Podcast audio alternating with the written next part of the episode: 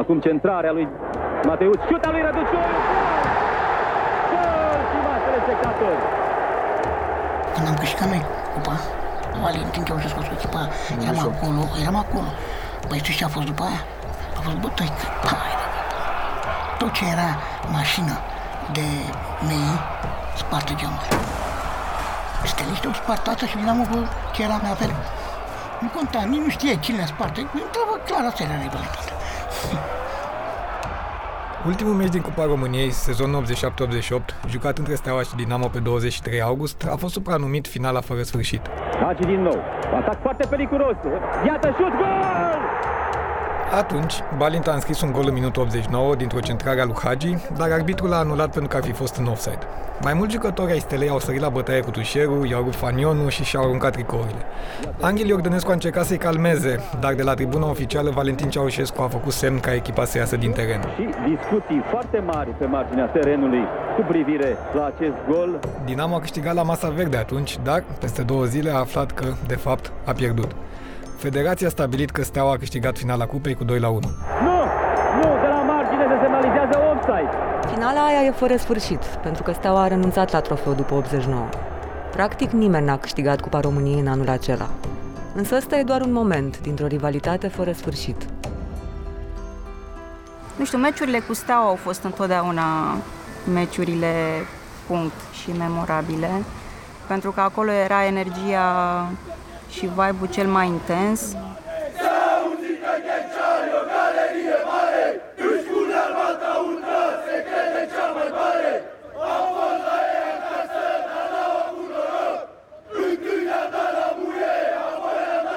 Și acolo energia e atât de mare încât practic părăsești tot restul uh, lumii.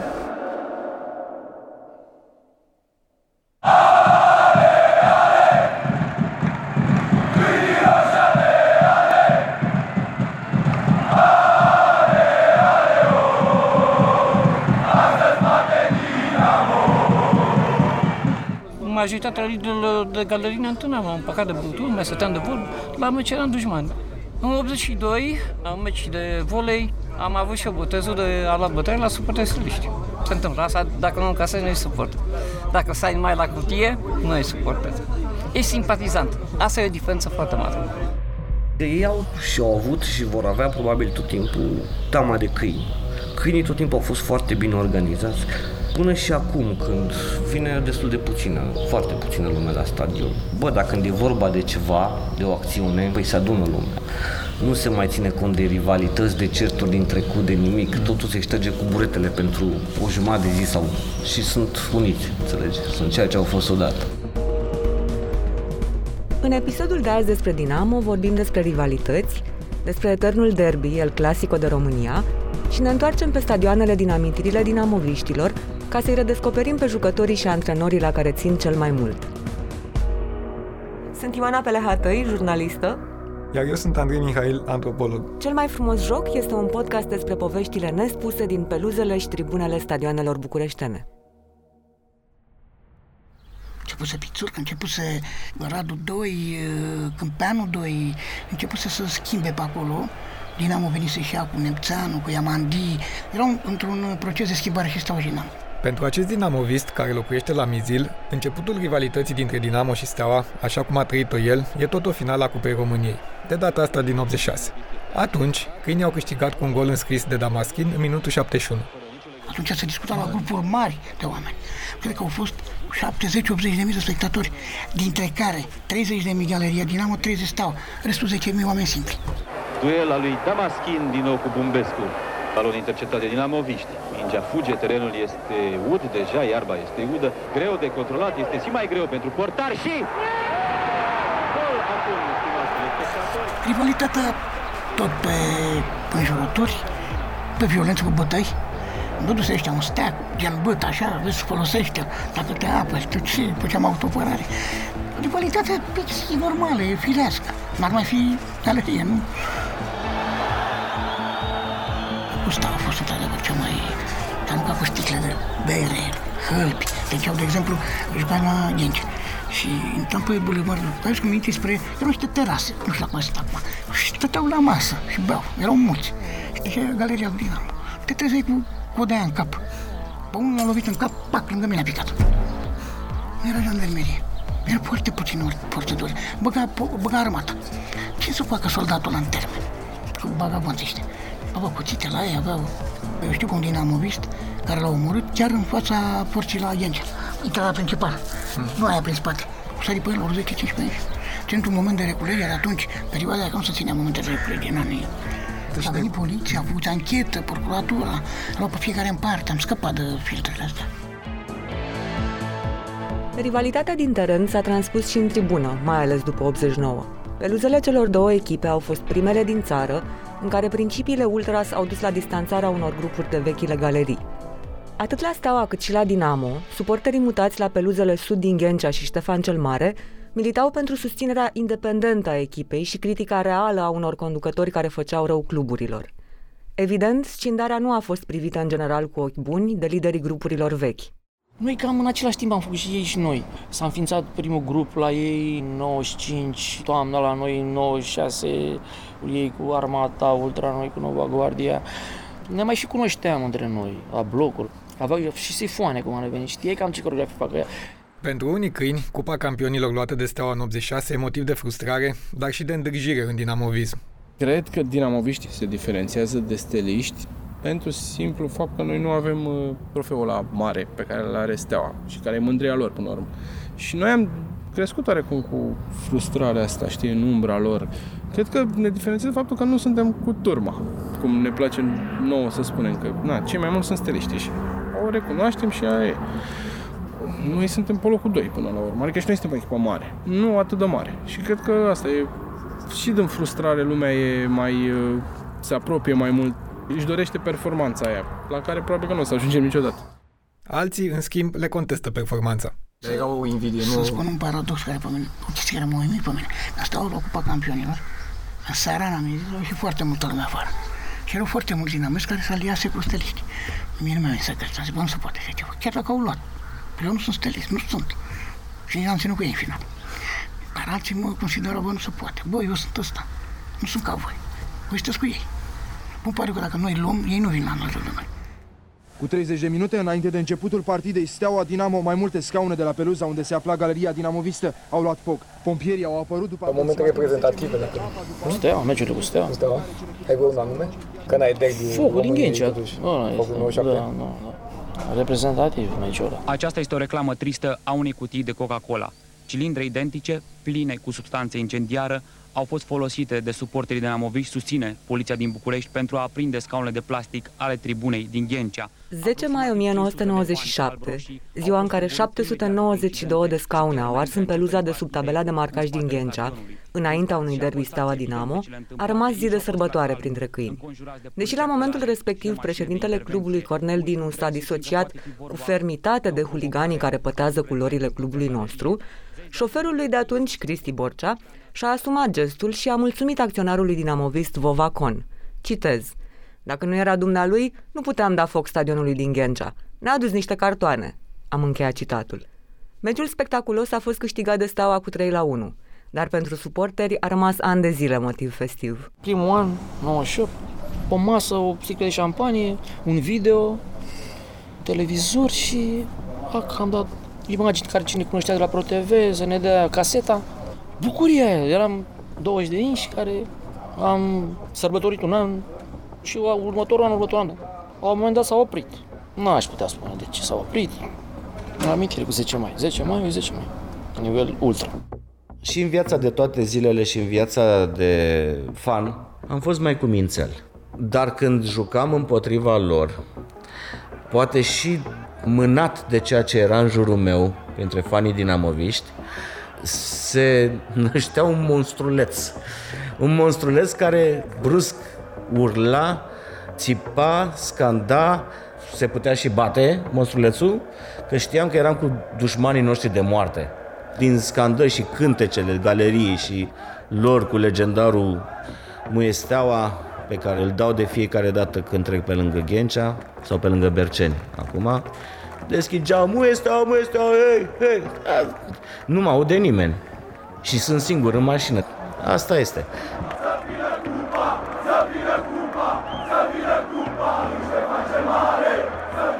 Sentimentele sunt uh, contradictorii. Poți trece de la extaz la agonie și invers în funcție de evoluția scorului. Constanta este scandatul, constanta este de cântece până răgușești. În alea 90 de minute ești trup și suflet cu cei din jurul tău.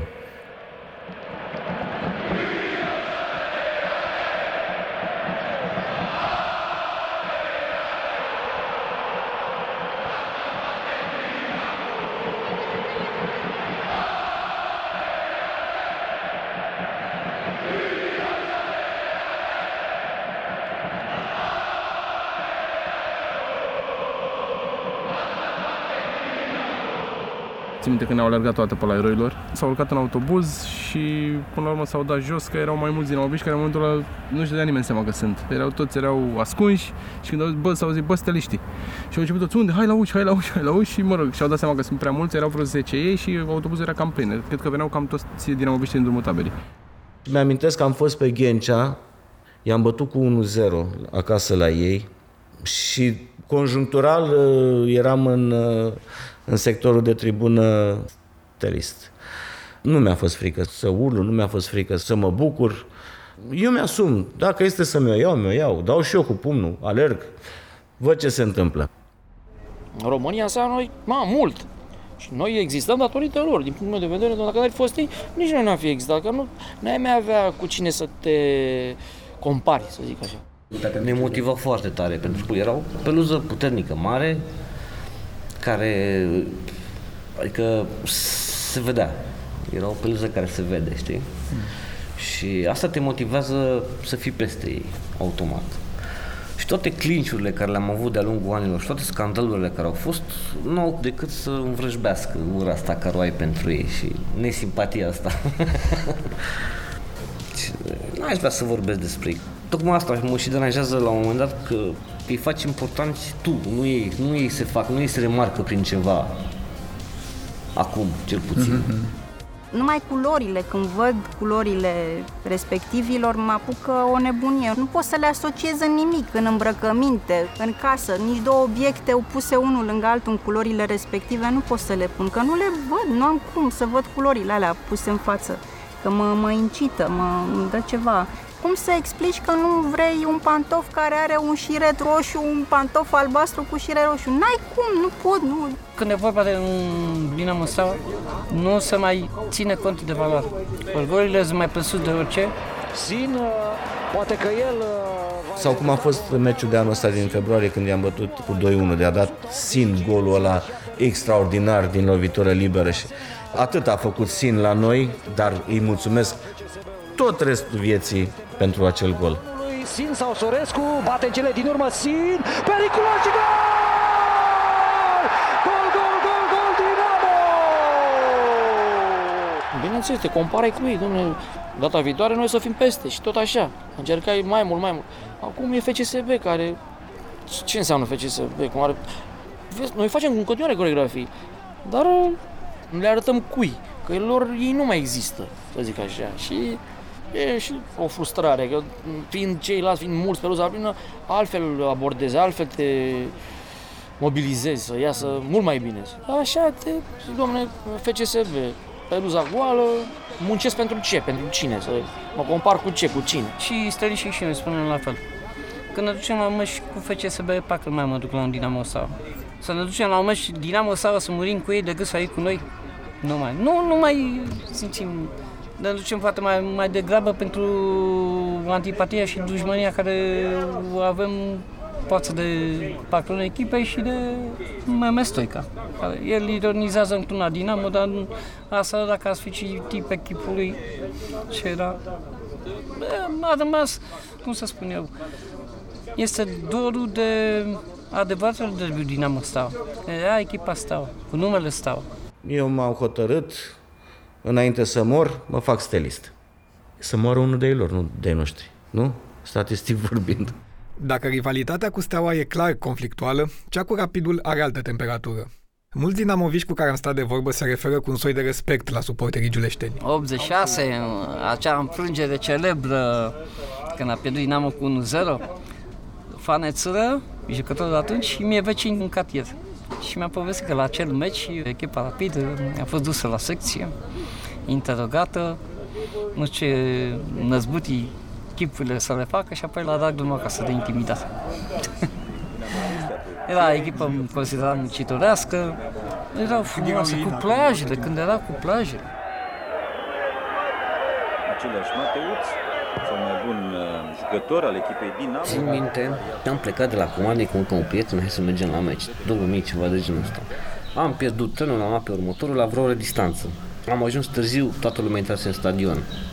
Și din gara de nord am luat noi frumos spre Giulești, am ajuns la stadion, am vorbit cu niște jandarmi, știi, din începutul deja. Zic, bă, ne uite, vrei să intrăm și noi pe stadion? Am explicat. Da, mă, cum să nu? Stai să vorbesc cu șeful de dispoziție. Las, n-am pola. Da, frate, adu încoace că-i bag eu, știi? Mamă, s-a auzit de ce frumos era atmosfera, ce se cânta și de o parte și de cealaltă, cu înjurături, cu huiduieli, fluierături, iar scandări. Și când mergeam noi așa frumos, nu mai zic, aveam până și fularul la gât, frate. și că l-am scos, știi, că trăgeai mm. spre stadion, îl aveai băgat, că nu știai cu cine te întâlnești, mai are și doi inși, riscai să, să nu mai ajungi acasă. Și ne-a băgat ăla, ne-a urcat frumos și când intrăm, frate, ne dusese la peluza opusă.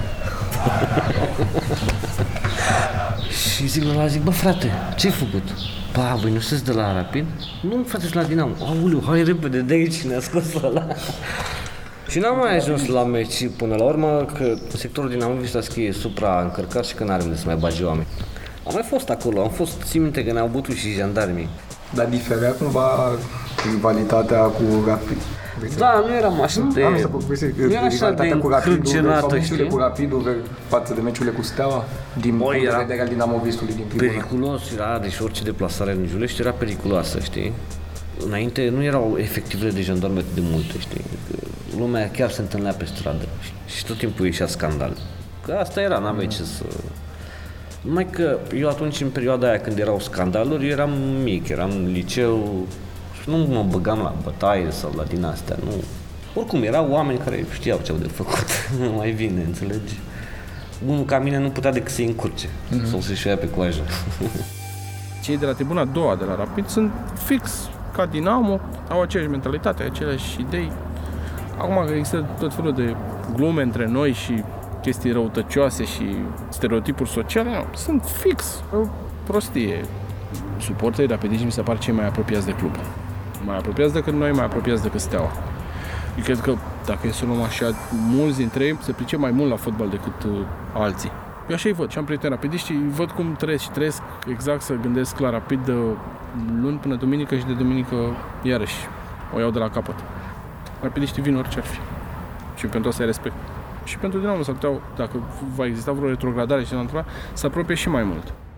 La ora la care înregistrăm episodul ăsta, Rapidul este pe un destul de confortabil loc 3, departe de o retrogradare din Liga a doua. Dinamo, în schimb, a avut un parcurs dificil în Liga 1, în mare parte din cauza situației incerte a conducerii clubului. Azi, Dinamo are mari dificultăți financiare pentru că actualii acționari majoritari, spaniolii conduși de Pablo Cortasero, îi datorează sume mari de bani fostului patron Egoiță. Între timp, jucătorii rămân neplătiți de luni bune. Subiectul e intens dezbătut printre suporterii câinilor roșii. Bine, conducerile astea pluricefale nu fac bine în general. Bine, nici când decide unul singur, vezi exemplul Stelei, mă rog, FCSB, nu este bine, că nu are cine să-i spună că, mă rog, face o greșeală. Dinamo era puternic în vremea aia, pentru că erau mulți bani la un loc. Banii lui Badea, banii lui Borcea, banii lui Con, banii lui Nețoiu, urmă a venit și Săvulescu, ăla cu asigurările, Turcu, erau mulți bani la un loc, dar în același timp și multe conflicte, pentru că, nu știu dacă ții minte, l-au adus pe Torge de la Timișoara și nu au avut bani suficienți să-l cumpere și la un dat mi se pare că Vasile Turcu avea un procent din el, ceea ce o chestie pe o persoană fizică, adică când îl vindem îți dăm ție 2 milioane jumate, că ai pus tu bani atunci, Vasile și chestiile alea care se făceau. În clipa de față, suporterii dețin circa 20% din acțiunile clubului Dinamo și susțin financiar echipa. Situația extrem de complicată face ca ei să fie susținuți de foști președinți controversați ai clubului, printre care Nicolae Badea, despre care în zona stadionului din Ștefan cel Mare apăreau pe vremuri grafitiuri cu Badea pleacă, și Cristi Borcea. L-am prins pe Borcea. Am fost la câteva meciuri. Era altceva. Era o echipă sintetică, se juca pe sume mari, ei nu comunicau cu spectatorii. Nu mi-a plăcut. În aceste deplasări, foarte multă grijă a avut Cristi Borcea de galerie. A asigurat deplasările, plătea autocarele, microbuzele, trenul. A fost un bun președinte. Dar în ultimii ani a intrat în cădășie cu familia Becali, cu Giovanni, cu impresarii. Acel meci din Cocroceni cu Benfica, înainte de meci toată lumea era sigur că pierde Dinamo, că meciul este aranjat. Deci s-a ajuns la urechile noastre. Un meci pur și simplu pierdut a lansat și așa mai bine îi tăcea gura, lăsați-ne să ne pregătim de Liga Campionilor și de aici toată lumea râde de noi. Dar nu știu cât de adevărat a vrut Cristi Borșa să joace Dinamo în Liga Campionilor. Nu am auzit de cineva să fie mai prieten cu un grup, mai prieten cu Badea sau mai prieten cu Borcea. Nu cred că a existat așa ceva. Sau n-am auzit eu. Erau unii care erau împotriva conducerii, care amendau orice vânzare de jucători aiurea, orice ieșire în decor și alții care rămâneau și aplaudau ca marea masă a suporterilor pentru că existau câteva persoane care aveau ceva la sfârșit de săptămână pe masă, ca să spunem așa. Dacă prezentul lui Dinamo e concentrat pe supraviețuire, trecutul echipei e marcat și de perioade de extaz pentru suporteri, dar și de drame cum fotbalul românesc rar a văzut. Din centrarea lui Mateescu, Dudu Georgescu prelungește cu stângul pe lângă portarul Moraru și aduce din nou conducerea echipei sale. Dorin Mateus, pe care l-aș considera, stimați spectatori, cel mai în formă jucător al campionatului național românesc.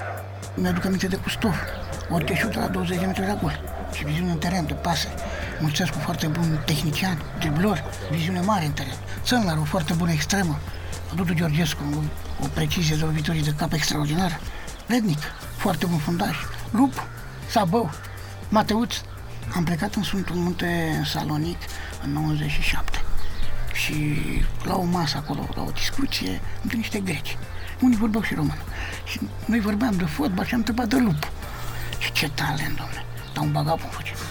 Da, așa a fost. Și că a furat, a, și la și cu poliție din temel când a furat din magazin sau... Nu, nu, nu, de zile a fost da. pe bară, nu l-au lăsat să mai joace. Și atunci s-a terminat el. Mare fotbalist, mare. Mi-a plăcut Augustin.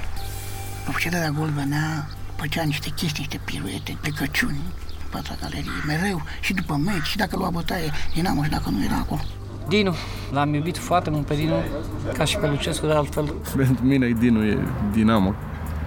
Unul dintre jucătorii cei mai importanți inclusiv pentru fotbal românesc. Deci că a fost național în 70 atunci și a legat mare parte din carieră de Dinamo, plus a fost antrenor exact în perioada aia când am renăscut. Și na, nu poți să-l privești altfel decât ca pe un simbol. Chiar dacă unii îl contestă, acum inclusiv dinamoviști, poate că e bine să judecăm după faptele de atunci, nu după ceea ce spune acum când nu mai este implicat în fenomen. Colegul de generație și în același timp rivalul cel mai mare de la Dinamo al lui Cornel Dinu este Mircea Lucescu. Atunci noi eram prieteni cu ei la antrenamente, la vestiare în spate după meci sau înainte de meci, discutam, erau foarte populari, Reni, Candone. Mișa, Dumnezeu să-l ierte, venise animatorul, între ghilimele, Dănuț Lupu, Eh, mai lași cu un pahar de băutură, vin să după meci, mai câte o țigară, le mai permita Nea Mircea Lucescu. Se știa că e un mic carnaval în spate între fotbaliștii de elită. Ionuț Dupescu, Răducioiu, Stela, stătea mai, mai în față, era mai cu minți. Și atmosfera era foarte destinsă, bineînțeles, în limita bunului gust. 87. Dar era echipa în construcție atunci, venise Lucescu, era foarte hotărât să facă Vreau să se pe bără și pe cămătar.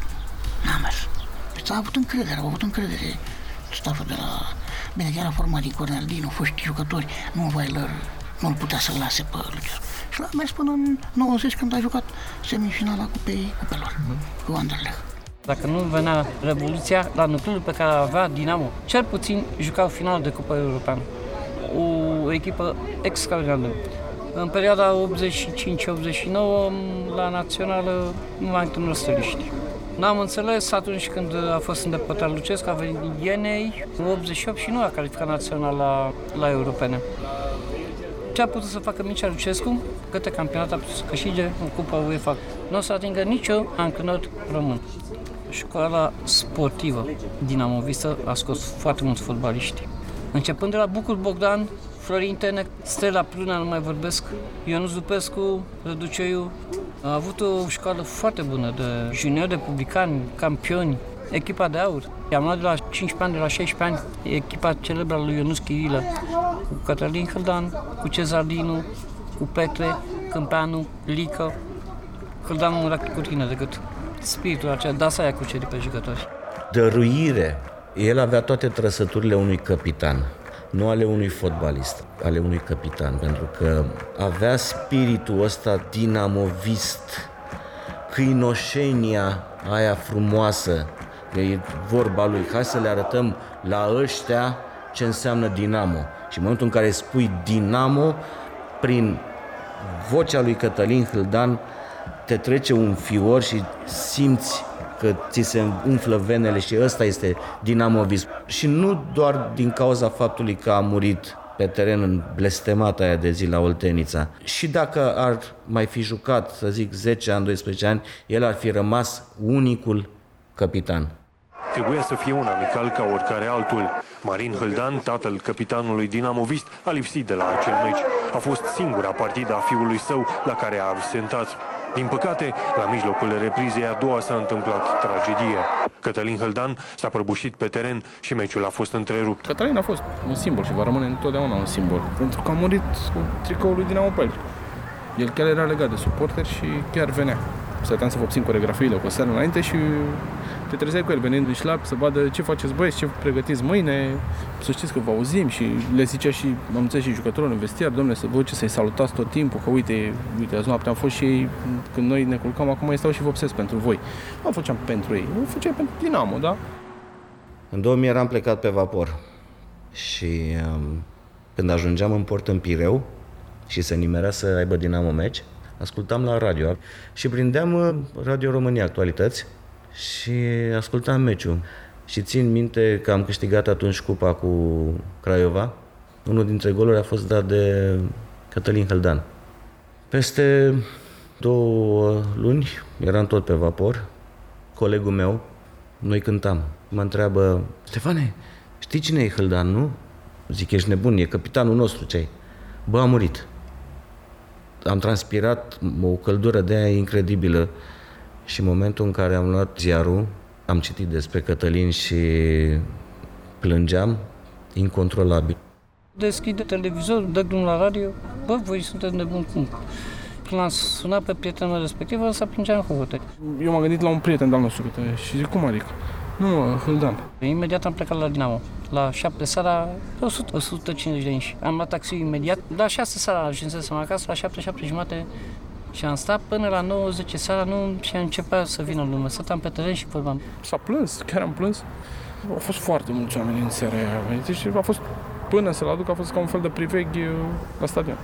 Unicul capitan este Cătălin Hânan! Unicul capitan este Cătălin Hânan! Unicul capitan este Cătălin Hânan! Unicul capitan! Te voi iubi mereu! Te voi iubi mereu! Da, am făcut de veghe în prima dată când l-a adus la Brănești și coincidența face că am văzut și ultimul meci al lui Hâldan din cupele europene, cel cu Polonia Varsovia din august 2000. La București am pierdut cu 3-4 și acolo am ajuns aproape de sfârșitul primei reprize. Am bătut cu 3-1. A fost ultimul meci al lui Cătălin Hâldan. Dureros. Și de 5 octombrie și de 3 februarie ne întâlnim la Brănești și aducem un omagiu unicului nostru capitan.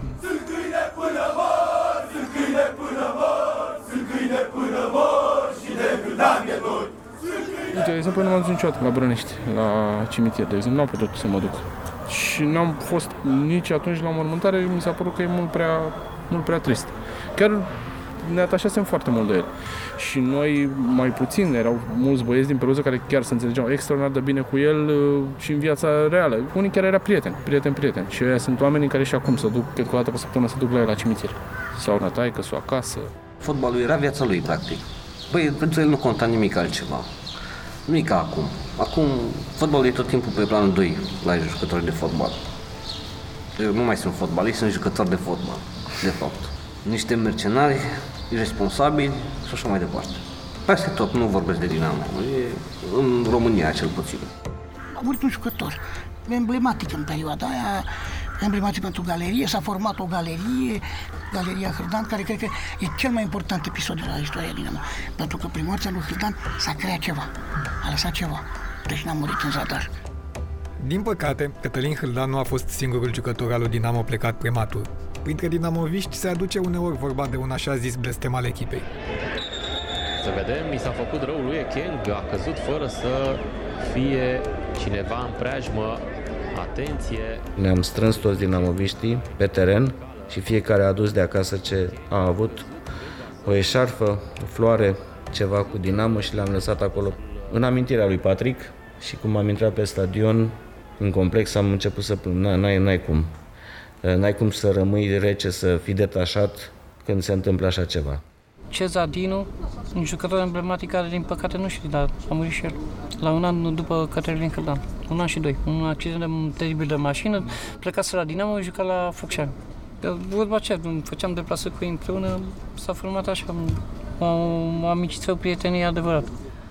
Mi-a adus aminte când am murit Crică Răzulescu la sportul studențesc în 76 sau 75 într-un turneu în Germania, călcat de metro sau ceva de genul acesta. Atunci s-a răspândit repede. Sunt întâmplări care fac parte din viață, fac parte din fotbal. Nu pot să le spun în cazul nostru că e un blestem. Folclorul popular, da, încă o dată, fluier final pe Ștefan cel Mare. Urmează episodul 5, în care vorbim mai pe larg despre ultra și dinamoviști și coregrafiile lor legendare. Ca să nu-l ratați când apare, puteți să vă abonați la cel mai frumos joc pe YouTube, pe Spotify sau oriunde ascultați podcasturi.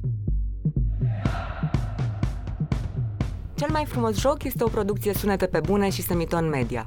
Podcastul a fost realizat de Mara Mărăcinescu, Andrei Mihail, Ioana Pelehatăi și Iulia Țurcanu. Tema muzicală este compusă de Sebastian Gemie, de la Raza Studio. Identitatea vizuală este realizată de Andrei Ponomari. Ne-au ajutat Laurențiu Coțac cu înregistrările, Flora Pop cu editarea, Gabriela, Emilia, Diana, Luiza, Larisa, Cătălin și Olesia cu transcrierile. Le mulțumim pentru sprijinul lui Cosmin Manolache și Vlad Dumitrescu. Cel mai frumos joc este cofinanțat de Administrația Fondului Cultural Național. Partenerii noștri sunt Rezidența Berede Scena Nouă, Radio România Cultural, Arhiva Radio România și Gazeta Sporturilor.